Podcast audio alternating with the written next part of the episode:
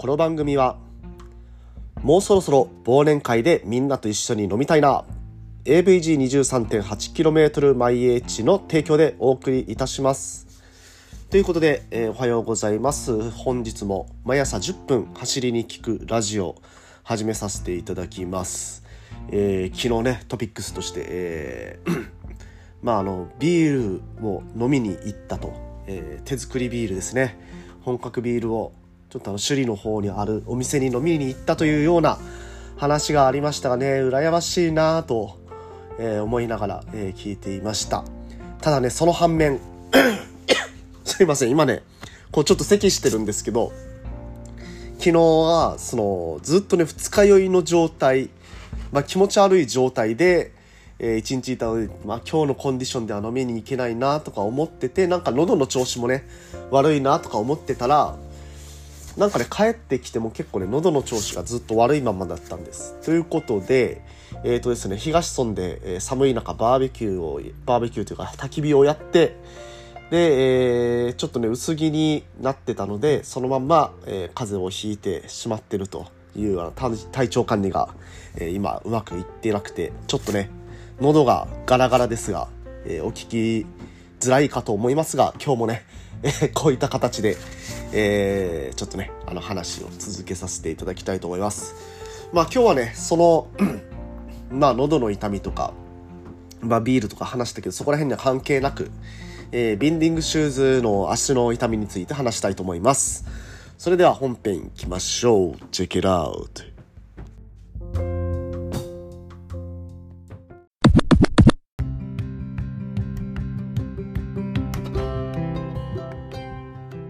どうも、改めましておはようございます。森健でございます。沖縄一周自転車ツアーのツアーガイド AVG23.8km 毎日の広報、そして AT ツアーコーディネーターの卵として活動しております。ということで、えー、本日もおはようございます。で、先ほども言ったようにちょっとね、今、風邪気味でございまして、一応ね、一日ぐっすり寝たら、えー、お酒を摂取せずに、結構気分がすっきり爽快なんですけれども、どうもね、喉のイガイガだけが、ちょっと残ってしまってまして、途中でね、あの、だんだん苦しくなってくる感じ、あの、喉のイガイガ具合が、こう増してくる状態になってくると、なかなかね、声が出しづらい状態になってくるので、まあ、途中でね、ちょっと聞きづらくなるところも、まあ、咳払いとかね、するところもあるかもしれませんが、ちょっとね、今日はご了承いただきながら、えー、聞いていただければと思います。まあね、そういう意味では、あの、こういうコンディションでも、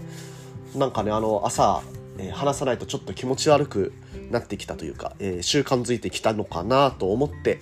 まあ、それはそれでね、いい傾向かなということで今日もね、頑張っていきたいと思います。ということでですね、本日は、えー、ビンディングシューズの足の痛みについてという話をしていきたいと思っています。まあ、あの初心者脱却の一つの大きな起点となるものがビンディングシューズをつけるつけない問題と、はい。えー、シューズを変えていくというところで、まあ一つ初心者からの脱却かなと。で、ビンディングシューズでね、立ちこけなんかを経験して、どんどんね、えー、自転車に慣れ親しんでいくと、自転車のね、こう、転がりながら戯れて、仲良くなっていくというような段階を、えー、踏んでいくのかと思っていますが、ただね、ビンディングシューズに変えると、まあよくあるトラブルとしてその足の痛みっていうのがよく聞きますね。はい。で、ビンディングシューズを履いていて足が痛む部分っていうのは主につま先の部分ですとか、まああの、足の甲の部分が痛かったり、で、はたまたあの足になんか痺れがあるとか、えー、そういう痛みっていう、まあ様々なね、足の痛みっていうのを抱えながら走ってる方っていうのは結構多いかと思います。うん。まあ、この足の痛み、まあ、その場所によっても原因っていうのは全然変わってはくると思うんですけれども、まあ、一般的にね、どういった原因があるのかっていうことをちょっと調べてみました。で、まあ、そのことについての対策っていうのも、えー、考えてみましたので、それをね、今日は共有させていただきたいと思います。で、それでは早速ね、原因の方を、えー、語らせていただきたいと思います。はい。で、ビンディングシューズ、足が痛くなる原因について一つ目、えー、締め付けすぎですね。で、これは、あのー、走ってる間に足がむくんだりとか、疲労が溜まってくると足がむくむ。あの、水分を取りすぎても足はむくみます。で、その足のむくみで まあ、元は、もともとあの、きちんとしたその締め付け度合いだったのが走ってる間に、だんだんに変わってくる場合っていうのもあります。で、逆に自転車だと、その血行が良くなるので、むくみが解消されて、あの、シューズが緩くなってくるっていう場合もあったりするんですね。で、その場合は、えー、もう一回ちょっと締めてあげないといけない。逆に締めてあげないといけない。じゃないと靴ずれをしてしまうとかっていう、そういう場合もあります。まあ、なので、まあ一つ目、締め付けすぎ。まあ、締めが弱い。まあ、締め付け度合いというところになりますね。で、続いて二つ目、え、靴下が合っていない。はい、で、靴下、まあ、ロードバイク用の靴下もお持ちの方は見たらわかるとは思うんですけど、縫い目がですね、その靴のソールの部分というか、下の部分とかにないようになってると思うんですよね。縫い目があの、指の部分とかによく普通の靴下だとあったりすると思うんですけれども、その縫い目っていうのが、まあない、まあ、縫い目のないソックスっていうのが、まあ、自転車用のソックスでは多いかと思います。で、この縫い目っていうのが、えー、一つね、血行不順の原因になるのではないかなというところがあります。で、縫い目がこうずっと当たってると、その当たってる部分っていうのがだんだんだんだんね、あの、硬いものが当たるので、えー、痛くなってくるという、まあ、そのダブルの効果で足が痛くなってくる。血行不順を引き起こす縫い目があることでその血流をちょっとね阻害してしまう。それが長時間になってくると、まあ、結構阻害してしびれですとかにつながる。ではたまたその縫い目が単純に当たってることで痛みにつながってしまうと、まあ、そういかそういったことは考えられるというところですね。2つ目靴下問題、はい、で3つ目、え、サドルの位置が高すぎな場合っていうのがあると、はい、いうことですね。でサドル位置が高くなるとどうなるかっていうとまあ、あの一番最下点まで足を持っていった時につま先が下がってる状態かかとが上がってる状態で、えー、毎回この最下点、まあ、パワーを力を入れてるとところに到達するかと思います、まあ、その場合ねどんどんねつま先が先の方に靴の先の方に詰まっていって、このつま先の方が圧迫される。で血行不順を引き起こしてしびれにつながったりとか単純にこのつま先の部分が靴に当た当たり続けることで痛みにつながると。そういうことが考えられます、はい、でサドル位置が高すぎですね。これ3つ目です。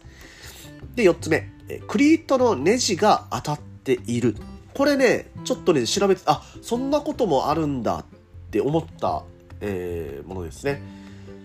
まあビンディングシューズえー、SPDSL シューズの方ですね。特にこの3つネジがついてると思うんですけれどもそのネジがネジ自体がこの靴底を突き抜けているというかあの、えー、靴の底をよりも長い場合が時々あるらしいです。そのシューズによっては。でその場合はあのネジを変えないネジの長さを変えないといけないんですけどもその確かめ方っていうのがクリートをつけた状態でまず靴底、えー、を外してでそれで一回指で実際触ってみてくださいそのクリートの、えー、ネジがついてる部分っていうのを触ってみるとそのネジがちょっとぴょこってもう 0. 何ミリぐらいの精度でもあの指は分かりますのでほんのちょっとかもしれないけれども出ている場合っていうのはあるらしいんですね。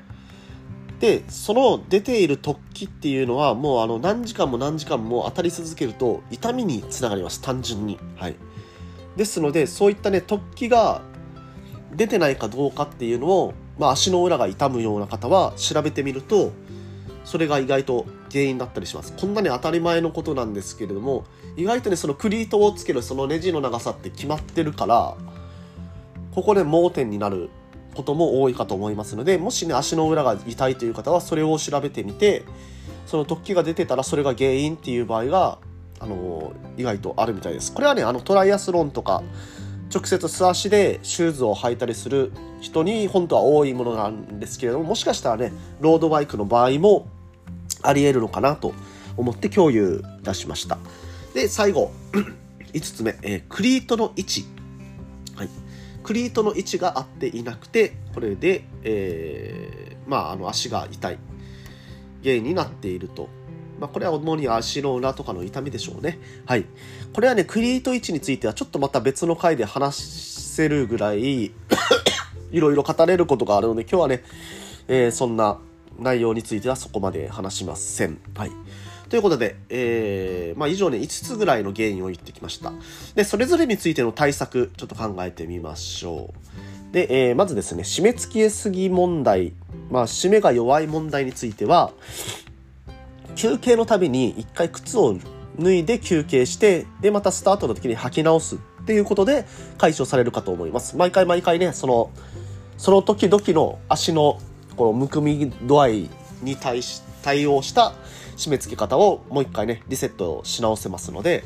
で、まあ、脱ぐことでね、あの、蒸れとかの防止にもなります。はい。で、続いて、えー、靴下問題ですね。靴下はロード用のものを選びましょうと。いうことを、え言っておきます。でも、ロード用のものでもね、そういう縫い目があるかないかっていうのは確かめた方がいいと思います。で、続いて、えー、サドルセッティング。サドルの高すぎには気をつけましょう。サドルを高くしすぎることは気をつけましょうというところです。で、続いて、えー、クリートのネジ。これはね、さっきも言ったように、そのネジが原因の場合もありますので、ちょっとね、確かめてみましょう。もし足の裏が痛い場合は。で、えー、クリートの位置調整、位置が、クリートの位置が間違っていると、これが足の痛みにつながる場合っていうのは、おあの、すごくたくさん見受けられるので、クリエイトの位置をね、ちょっと自分でまた変えてみたりして試してみるのもありかなと思います。ということでね、えー、対策の方はちょっと駆け足になってしまいましたが、えー、今日もね、もうそろそろ10分とお時間となってしまいますので、今日はね、ここら辺にさせていただきたいと思います。今日はね、ちょっと雨が続くようですので、お足元悪い中、えー、気をつけて出勤としていただけたらと思います。それではね、皆さん、今日も気をつけていってらっしゃい。